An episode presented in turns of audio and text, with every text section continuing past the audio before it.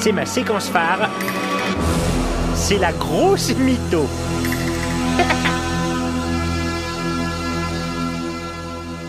Bienvenue dans ce nouvel épisode de la grosse mytho. On commence directement avec question pour un champion.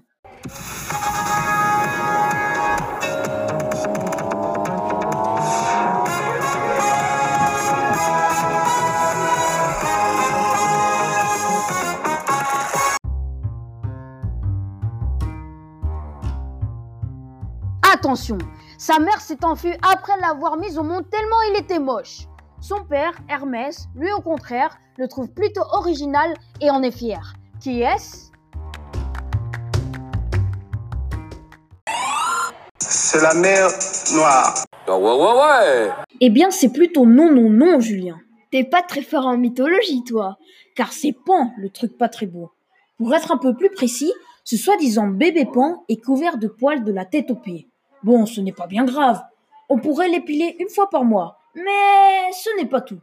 Bébé Pan est né avec deux cornes et des pattes de bouc. Papa, papa, c'est quoi ce monstre? Oh, ne t'inquiète pas, chérie, c'est juste Pan qui se balade. Le père de Pan décide alors de le ramener à sa famille divine.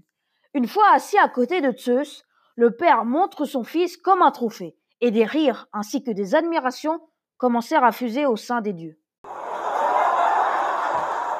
Le moche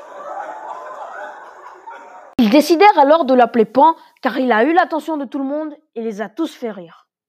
Ah, et au fait, Pan ça veut dire tout le monde. Pan, avec son nouveau nom flamboyant et cette histoire de mocheté oubliée, revient au monde normal avec une détermination sans égale. Il veut séduire une nymphe.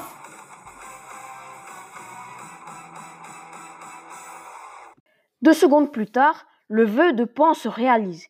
Il aperçoit une belle nymphe toute seule au bord d'un trottoir. Ah, mademoiselle Ouais, ah, ah, t'es trop charmante, sérieux Mais tout ne se passe pas comme Pan l'avait planifié. La nymphe, en voyant sa mocheté, le rejette.